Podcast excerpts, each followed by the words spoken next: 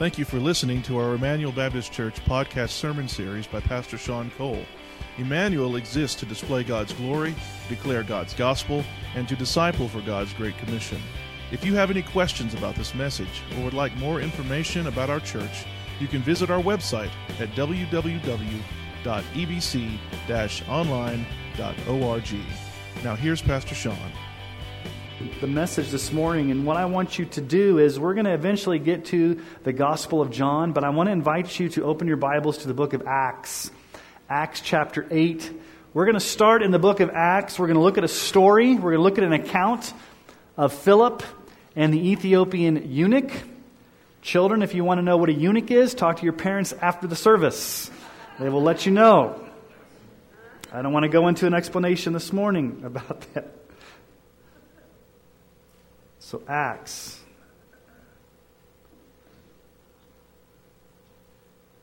Chapter 8, verse 26. Okay, there we go.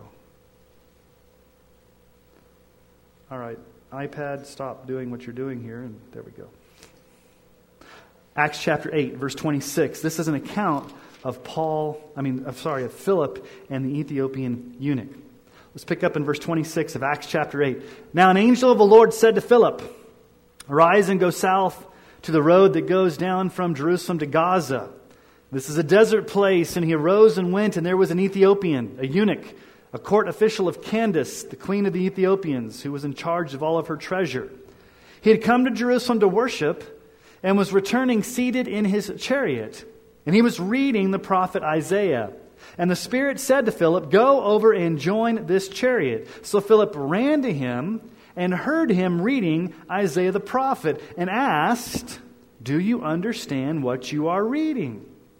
And he said, How can I unless someone guides me? And he invited Philip to come up and sit with him. Now, the passage of the scripture that he was reading was this like a sheep was led to the slaughter, and like a lamb before its shears is silent, so he opens not his mouth. In his humiliation, justice was denied him. Who can describe his generation? For his life is taken away from the earth. And the eunuch said to Philip, About whom, I ask you, does the prophet say this about himself or about someone else?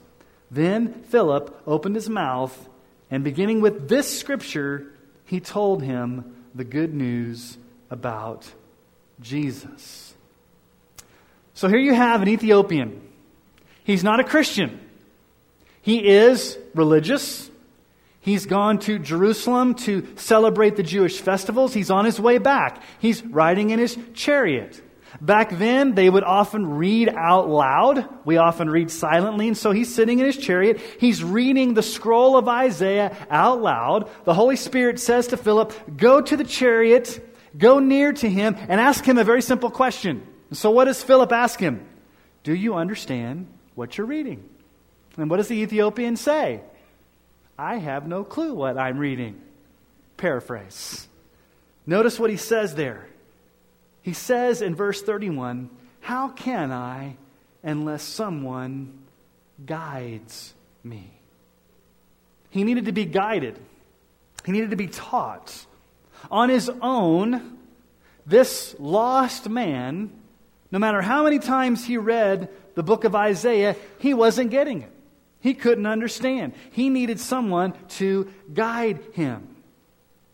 And so Philip says, This is Isaiah 53. This is about Jesus. This is about the Lamb of God that was slaughtered. So let me ask you the problem. Is the problem with the Bible or is the problem with us? The, us. Okay, good. If you say the problems with the Bible, we, Houston, we have a problem. Okay, the Bible is God's truth without any mixture of error. It's God's perfect treasure. So the issue is not the Bible, the issue is with us. Now, this story here is about a lost person. It's about a person that doesn't have Christ, about a person that doesn't have the Holy Spirit in them. So we can understand how a lost person cannot understand the Bible. But let me ask you a question. For those of you that are believers, those of you that do have the Holy Spirit, those of you that have trusted Christ for salvation, have you ever had one of those times when you're reading the Bible and you come across the passage and you just scratch your head and say, What in the world am I reading? I have no clue what this means. It's fuzzy, it's confusing. And so let me ask the question again Is the problem with the Bible or is the problem with us? The problem is with us. So this Ethiopian needs someone to guide him. Pay close attention to that word guide. Guide him. He needs someone to guide him. In the same way, we need someone to guide us when we read the scriptures. So, with that as a background, a little story about how somebody needed help to understand the scriptures, let's go into our text for this morning, John chapter 16. This is the third sermon we're doing in this little mini sermon series on the role of the Holy Spirit. If you remember, the first thing we saw about the Holy Spirit is that He's going to empower us to witness. He's going to give us boldness in a hostile culture. Last week we saw that his role was to convict the world in relation to sin and righteousness and judgment. And today we get to the third role of the person and work of the Holy Spirit. And so let's pick up in John chapter 16, verses 12 through 15.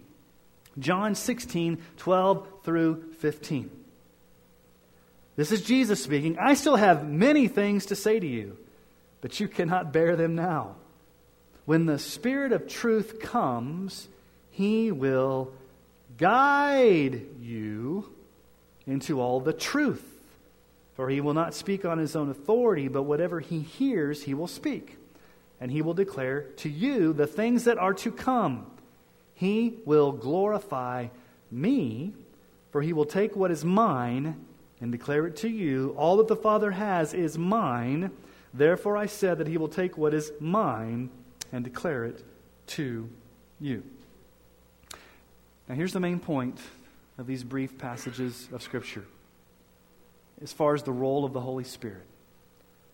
The Holy Spirit reveals the glories of Christ.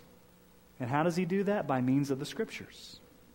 The Holy Spirit reveals the glories of Christ by means of the Scriptures. Now, look at verse 12. I find it very funny.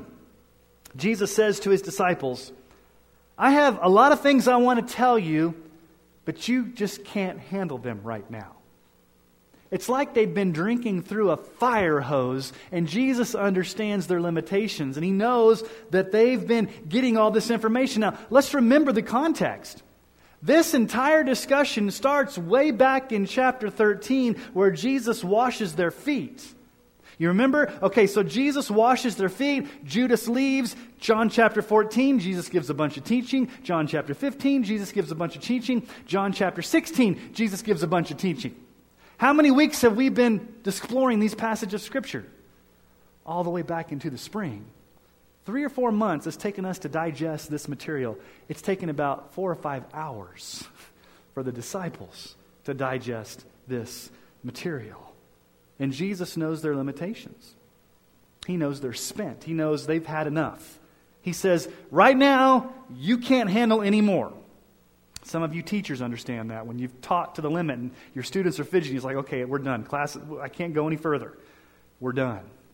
So, in a sense, Jesus leaves his teaching incomplete. He doesn't finish what he wants to tell them. He says, You can't handle it right now. But Jesus promises to finish it. Jesus himself will not finish it. But what's he going to do? He's going to send the Holy Spirit. Look at it. Verse 13 When the Spirit of truth comes, the Spirit of truth, the Holy Spirit, What's the Holy Spirit going to do? He will guide you into all the truth. The Holy Spirit's going to guide them. Same Greek word that was used in Acts to talk about the Ethiopian eunuch. He needed to be guided. The Holy Spirit's going to guide them. The word guide means to lead, to direct, to, to pioneer, to show someone the way.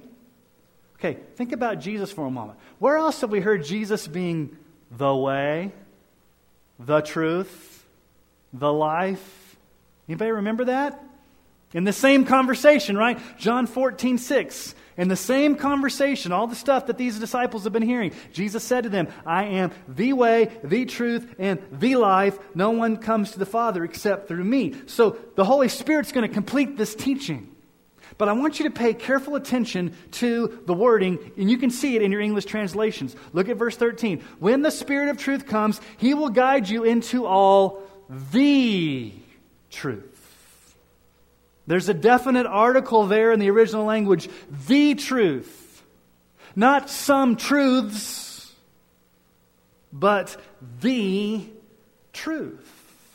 Now, is the Holy Spirit going to teach them everything under the sun? Is the Holy Spirit going to teach you how to shoot a free throw? Some of you hope so. Is the Holy Spirit going to teach you how to change a flat tire? Is He going to teach you about astrophysics, quantum mechanics, nuclear medicine? No, the Holy Spirit's going to lead them into a truth that's very specific. It's the truth, but what is the truth about? It's the truth about the glories of Christ. Notice how specific Jesus says is going to happen there. Verse 13 When the Spirit of truth comes, he will guide you into all the truth. The truth. What truth? For he will not speak on his own, but whatever he hears, he will speak, and he will declare to you the things that are to come. Verse 14 He will glorify me. What's the truth? The truth is about the glories of Christ. He will glorify me. He will take what is mine, what belongs to Jesus and declare it to you. Verse 15, all that the Father has is mine. Therefore I said the Father will take what is mine and declare it to you. So the truth that the Holy Spirit's going to declare, the truth the Holy Spirit's going to disclose are the glories of Christ. Who Christ is. What is Christ? Who He is. All that, that Jesus is. The sum total of the glories of Christ, the Holy Spirit's going to communicate that. He's going to guide them into that. Now, this has been the desire of God's people from the very beginning to be guided into truth. If you go back and read the Psalms, the psalmist expressed this deep, heartfelt desire to be led, to be taught into the truth. Listen to some of these Psalms. Psalm 25, 4 through 5. Listen to the desire of the psalmist. Make, no, make to me, make me to know your ways, O Lord. Teach me your paths. Lead me in your truth and teach me, for you are the God of my salvation. For you I wait all day long. Teach me, lead me, the psalmist says. Psalm 86, 11. Teach me your way, O Lord, that I may walk in your truth. Unite my heart to fear your name. Teach me. I want to walk in your truth. Lead me, teach me, guide me into the truth. Psalm 143:10. Teach me to do your will, for you are my God. Let your good spirit lead me on level ground. Uh, do you see the refrain that the psalmists have? Holy Spirit, I want you to teach me. I want you to lead me. I want you to guide me. I want to walk in the truth. I want to know the truth. I want to know God's ways. I want to have a heart for God. And, and, I need you to teach me. I find it very interesting. The desperation that these psalmists have in wanting God to lead them, to guide them, to teach them. Why do we want God to teach us and lead us and guide us? Well, I can tell you why from personal experience. We get lazy at times we get confused at times. We're blinded by our own sin. Do you realize when you come to this book, you automatically bring prejudice and biases that you may not even know that you have? Sometimes when you come to the Bible, you do not have a predetermined uh, proclivity to obey what it says. You're half hearted, you're half haphazard, it's lackadaisical in its approach to reading the Bible. So, this desire that the psalmist have should be our desires. Lord, teach me. I am clueless. I'm confused. I want to know your word. I want to know your book. I, want to know this, but I have limitations. Guide me. Well, Jesus promises that. Jesus promises that the Holy Spirit will guide them into the truth. So, Jesus promises it, but we've got to ask a deeper question How? How will the Holy Spirit guide us into all the truth. How's the Holy Spirit going to glorify Christ, and how is he going to disclose to these disciples what belongs to Jesus? Now, we need to understand something very important. In this passage of Scripture, there is a promise that is specific only to the original 11 disciples. It's a promise we don't get. It's a promise not for us, it's a promise for these men. Who's in the audience that Jesus is talking to? Peter, John, Matthew. These men and others would have the sole privilege of actually writing down Scripture. The promise for these men in particular is that the Holy Spirit would guide them in the actual writing of the Bible, the God breathed Scripture. So we can say it like this There's a promise immediately in this passage for these men, and it's this promise The Holy Spirit will reveal the glories of Christ by means of the inspiration of Scripture. You and I don't get that promise. We don't get to write Scripture. We don't get to write inspired Scripture. This is a, a closed book. But these men, these men are going to write down the Bible. Now, how are they going to do that? Are they going to pull their ignorance and sit in a room and say, hey, let's make up some good ideas of what would be exciting to write about? Peter, you got any good ideas? Uh, how about you, John? Let's, let's figure some things out here. How are these men going to write the truth? If the Holy Spirit promises to guide them into all truth and they're actually going to write the truth, how did it happen? Well, Peter tells us how Scripture came about. In 2 Peter chapter 1, 20 through 21, Peter says this. Knowing this, first of all, that no prophecy of Scripture comes from someone's own interpretation. For no prophecy was ever produced by the will of man, but men spoke from God as they were carried along. By whom? The Holy Spirit. So, what is Peter saying? You know, we didn't make this stuff up.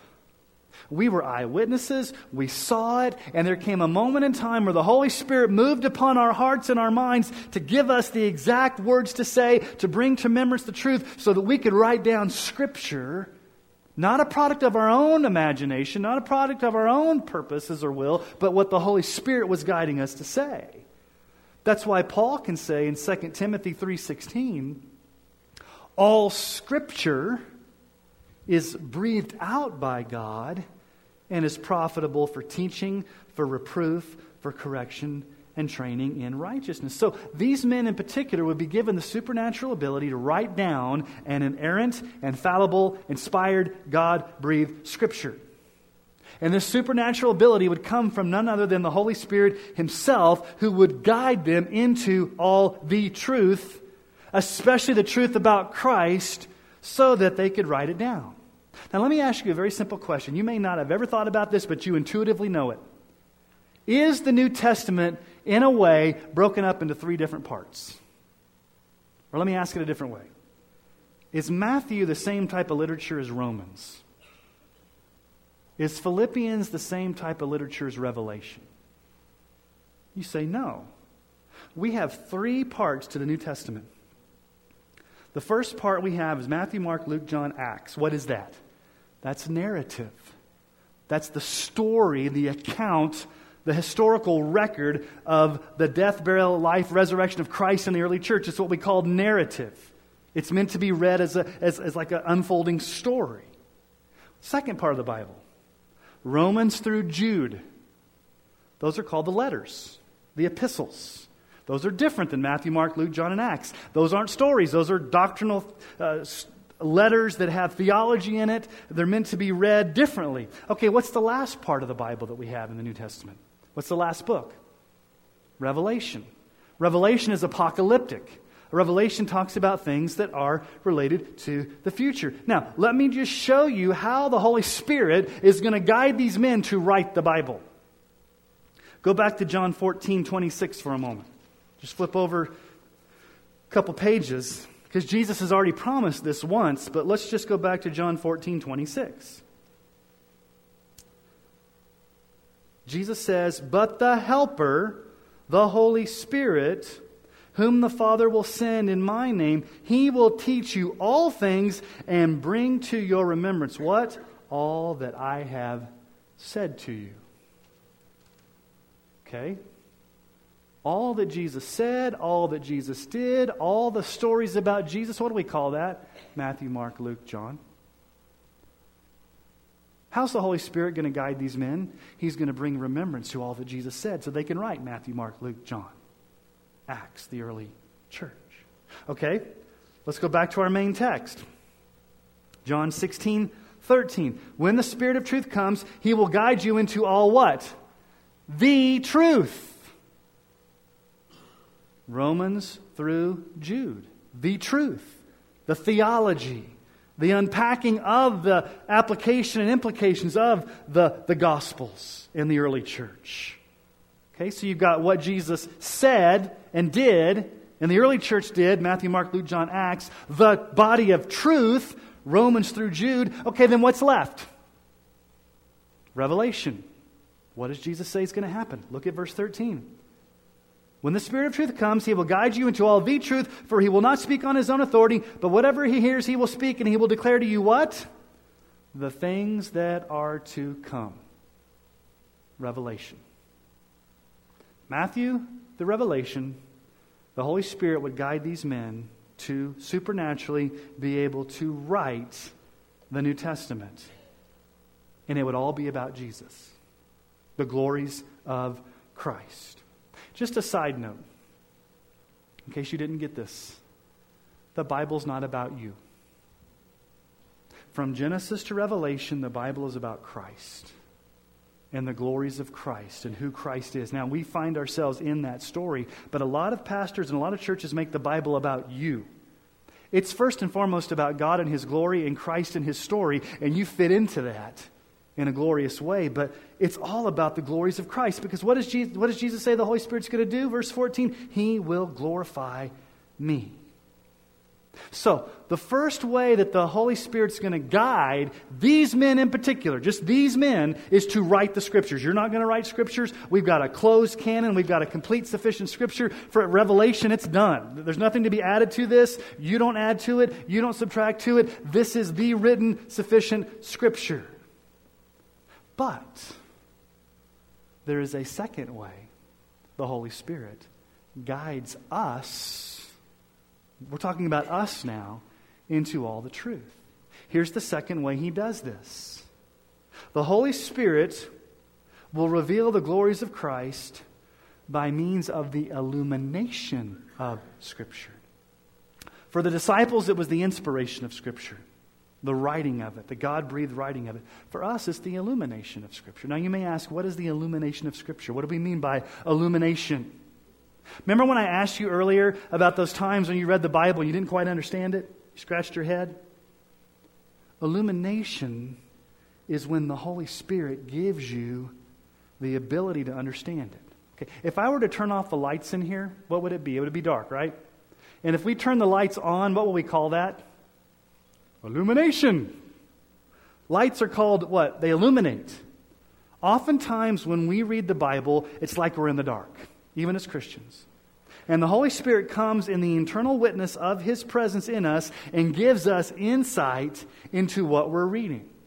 Robert Reymond is a theologian that gives a pretty good illustration of this. For some of you that remember this, now, those of you that are under 30, you may not remember this, but back in the old days, I'm not even that old when there were when you actually listened to the radio, like before Sirius XM or Pandora. And, and, you remember the old days when you would you would have to punch in the numbers or you'd have to turn the dial. And what happened when you were waiting to get to the dial?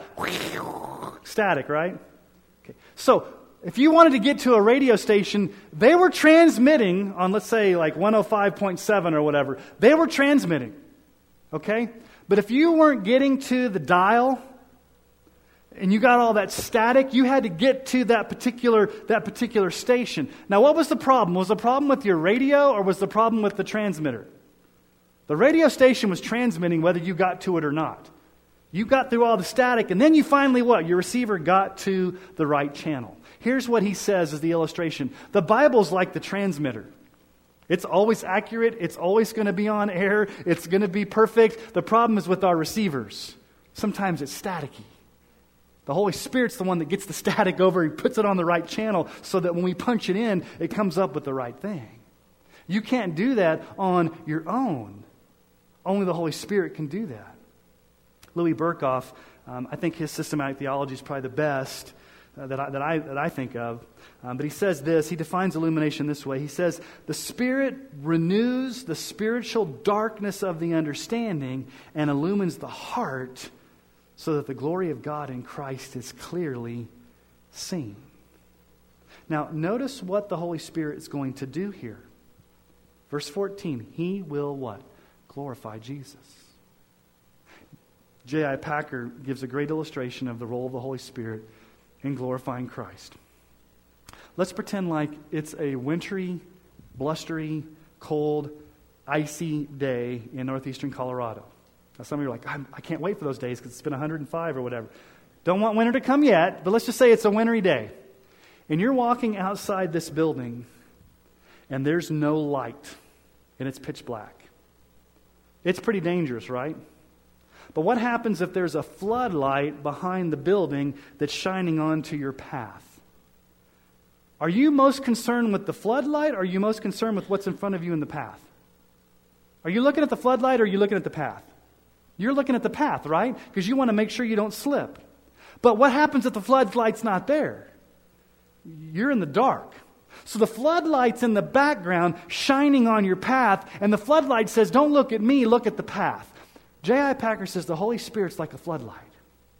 He's in the background shining all of the glory on Jesus. And the Holy Spirit never says, Look at me, look at me. The Holy Spirit always says, Look at Christ, look at Christ, look at Christ. Now, the Holy Spirit's indispensable because without him, we would not be able to see Christ.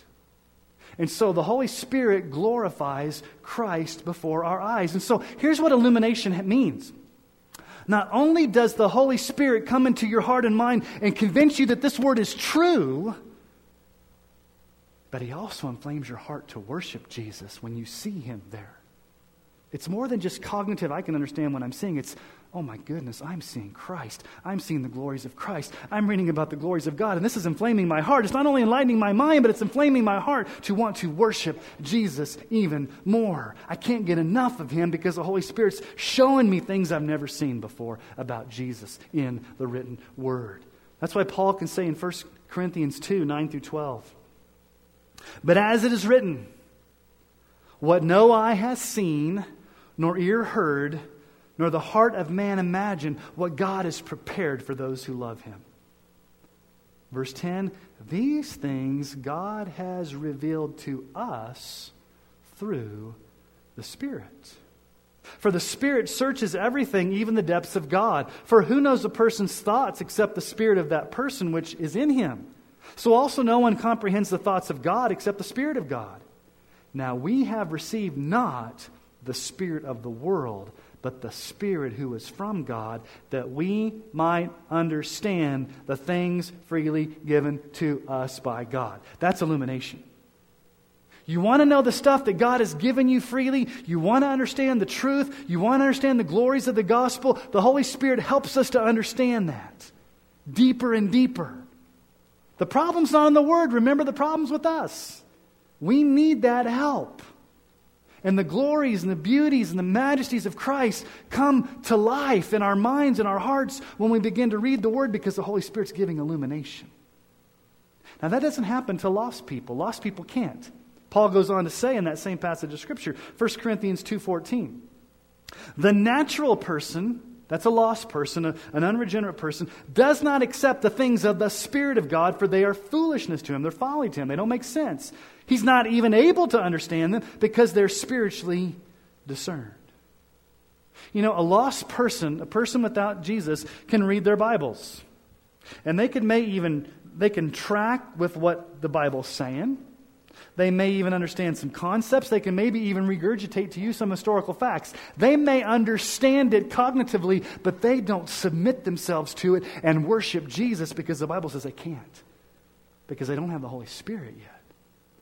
You see, when the Holy Spirit comes and invades your heart, when the Holy Spirit comes and regenerates you, He gives you a new nature. He gives you a new heart. He gives you new eyes to be able to see. And because you're still a sinner and you still have baggage and you still have prejudices, every time you read this word, you need the Holy Spirit to give you that illumination. Now, what are the implications of this for you and me?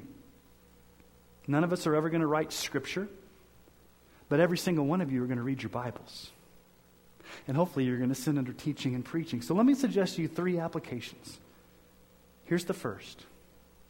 First of all, do you pray for the illuminating power of the Holy Spirit to guide you in your personal Bible reading?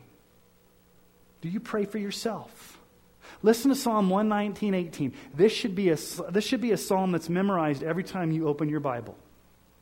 This is, the, this is the verse I go to every time I open my Bible. Psalm 119, 18. The psalmist says this Open my eyes that I may behold wondrous things out of your law. So when I sit down to read my Bible, whether it's for sermon prep, whether it's for quiet time, whatever it is, before I even read, I pray this prayer. This is just me, but I'll give you an example. Father, I'm coming to you today. I'm sleepy. I'm confused. I'm muddle headed at times, and I'm about to read your word. And I want to take for granted I'm going to be able to understand it. So, Holy Spirit, would you please open my eyes that I may see wondrous things in this law? Holy Spirit, would you give me insight into what I'm reading so that I can understand it? Do you pray like that? Do you pray for yourself like that? What this means is, and this is the exciting thing, you don't have to have a seminary degree or a Bible college degree to understand this word. The Holy Spirit will be your teacher. If you never go to seminary, if you never go to Bible school, you can understand Scripture if you just take the time to pray through it, to read it carefully, to ask for illumination. You can do it. You probably had that experience before, haven't you? Maybe you've read a passage, like you've gone through John thousands of times, and then all of a sudden you come to this one verse, and you've read it a million times before, but that one time you read it, you're like, wow, I never saw that before. You mean that was there all the time? Yeah, it was. The problem's not you, the Bible, the problem's you. I'm seeing this in a new light. I'm seeing this in a new way. I never noticed that verse before. That's illumination.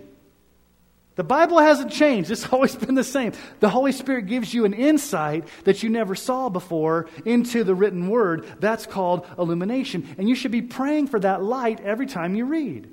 Listen to what Martin Luther said. He says that the Holy Scriptures cannot be penetrated by study and talent is most certain. Thank you. It's not by talent. Therefore, the first duty is to begin to pray that he graciously grants you a true understanding of his words. You must therefore completely despair of your own industry and ability and rely solely on the illumination of the Spirit. It's not natural talent, it's not even study at times. It's just you and the Holy Spirit saying, Will you teach me this word? You know, it's interesting. This just popped into my head.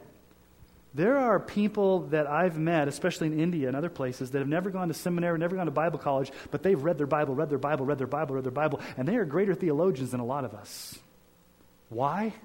They've just spent time in their Bible, and the Holy Spirit's been their teacher. And they're not pastors and they're not, they're not leaders. They're just lay people that labor in reading the Bible and they rely upon the Holy Spirit because they have no other resources except for the Holy Spirit. Now, let me give you a Charles Spurgeon. I got two Charles Spurgeons in my sermon this morning, so you get two for the price of one. All right, you ready? Here we go. This is funny. It is wonderful how the Holy Spirit can take a fool and make him know the wonders of Christ's dying love. Some of us have been slow learners. Yet the Holy Spirit has been able to teach something even to us. He opens the scriptures and he also opens our minds. And when there are those two openings together, what a wonderful opening it is. Do you pray for yourself? Here's the second application point Do you pray for all the teachers at Emmanuel? For the illuminating power of the Holy Spirit to guide them in their teaching preparation? We value all of our teachers here at Emmanuel, from those that teach the youngest baby to, to those that teach the oldest senior adult and everybody in between. At all stages, men's ministry, women's ministry, children, youth, adults, no matter what format or, or whatever, we pray for the illuminating power of the teacher. So, my question is Are you praying for your growth group leader? Are you praying for your, the, the, those that teach your children, those that teach your youth? Are you praying for our women's leaders, our men's? Are you praying for the teachers? Because here's what happens a lot of times in church, and it's not right, okay? It's what I call pooling your ignorance. Oftentimes we sit around in a circle and we go around, what does this mean to you? What does this mean to you? What does this mean to you? And you get 15 different opinions about what it means to me. No, you don't do that. There's one meaning.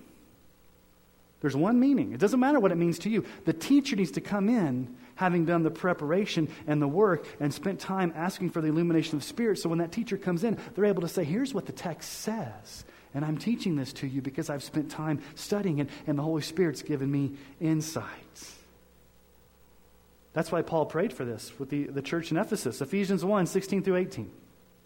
I do not cease to give thanks for you, remembering you in my prayers. Okay, Paul, what are you going to pray for?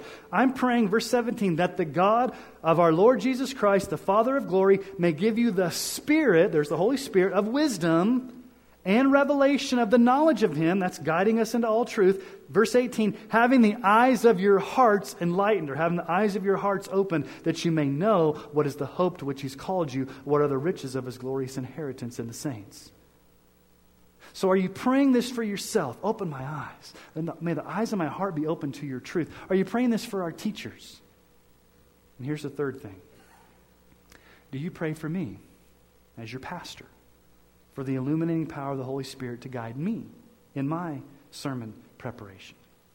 I'm just going to be very vulnerable here and say, I need your help. I do sermon prep in the mornings, usually. Try to spend a lot of times in the original languages, a lot of time studying, praying, trying to figure out what this means, banging my head against the wall sometimes, and praying so that when I stand up here on a Sunday morning, I have something to say. That's not just my opinion, but what the text says. And let me just say, this is not a product of natural talent or intelligence. It's a supernatural work whereby the Holy Spirit gives us illumination, and I need your prayers. Now, let me just address this issue of illumination because I think it can be abused. It could be misunderstood, it could be confusing. This is not what illumination is, okay? Some of you may have seen somebody on YouTube or on Facebook or, or a televangelist or somebody stand up. They don't ever open their Bible, but for an hour they rant and rave about something that has nothing to do with anything.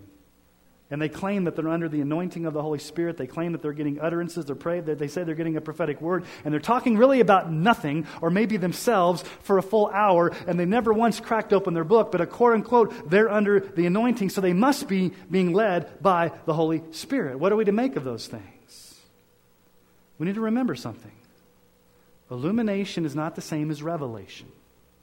The apostles receive revelation, and it became written down.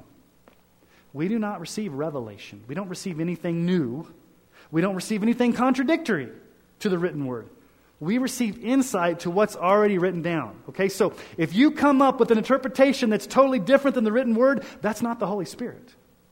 The Holy Spirit's never going to lead you into an insight that's different than what the written word says. So if somebody stands up and says, This is why the Holy Spirit said this to me, and it's in direct violation of the word, you know the Holy Spirit didn't tell them that. And if they come up and say something that's totally off base about Jesus, you know it's not the Holy Spirit because his job is to glorify Christ. Jonathan Edwards said this Illumination reveals no new doctrine it suggests no new propositions to the mind. It teaches no new thing of God or Christ, not taught in the Bible, but only gives us a due comprehension of those things that are already taught in the Word of God. Calvin said this For as the soon as the Spirit is separated from the Word of Christ, the door is open to all kinds of delusions and impostures. Now, some people would say this if you spend time in the original languages, if you spend time studying, if you spend time doing all the hard work, if you spend time exegeting scripture, if you spend all these hours in work, that's just, that's really not relying on the Holy Spirit. What really relying on the Holy Spirit is when you stand up impromptu and, and just let Him speak through you. That's really relying on the Holy Spirit. Let me give you a passage of scripture that means something very important to me. 1 Timothy 5:17. Let the elders who rule well be considered worthy of double honor, especially those who labor in preaching and teaching. I, as your pastor, have been called by God first, and then as you, secondly, under the authority of the other elders, to labor. And that word labor in the original language means to labor to the point of exhaustion in the preaching and teaching of this word. Now, here's what you need to understand it is through that process that the Holy Spirit gives illumination. I don't wait till I stand up here on Sunday morning and say, What am I going to say? Holy Spirit, bail me out. No, I spend all week, Holy Spirit, what am I going to say? Give me insight to what I'm going to say. Help me understand this word. And the Holy Spirit does it. Now, there have been times I've stood up here and I've told you, I don't really know what this passage means. We'll find out when we get to heaven. And in those moments, the Holy Spirit didn't give me insight. And that's okay. But the question is do you pray for me and for Pastor Andrew, anybody who preaches? And also, when the actual preaching happens, not just the preparation, but the actual preaching happens, are you praying even right now in these moments? Are you praying for me that I would be clear? Are you praying for those around you that they would be able to hear? Are you praying that there would be not very many distractions? Are you praying that, that, that all of us would experience the illuminating work of the Holy Spirit? And then, more importantly, would Christ be glorified in the preaching of the Word. You see, here's the bottom line you and I desperately need the power of the Holy Spirit in order to understand the Bible and to not only understand its truthfulness, but also to respond to it. Have you ever had those moments where you read the Bible and, and you all have different, you, you come to the Bible and you read different passages, and different passages hit you different ways? Sometimes you're reading the Bible and, man, you're just stung. It moves you to repentance. Other times you read it and you just begin weeping. Other times you read it and you're like, oh, I mean, I'm so encouraged. This is encouraging. Other times you read it and you're like, man, that, that's awesome. I never saw that before. My mind is open to truth. Other times you're so joyful you just can't contain it. You got to go tell somebody. Other times you're like sober mind, like, hmm, I need to think about that more. You see, that's the role of the Holy Spirit. Not only is He revealing to you truths, but He's also prompting you to respond. Every truth that is preached, every truth that is taught, every truth that you read is meant to be responded to. You respond. You don't just sit there and read it and say, take it or leave it. You respond. Now, sometimes that's in repentance, sometimes that's in faith, it's, it's obedience, Whatever the text calls you to do, you respond. And it's the Holy Spirit that gives you the power to be able to respond. And oftentimes, it always comes back to the glories of Christ. You see, this book is not an end to itself for you to gain more information. This book is for you to fall more in love with Jesus.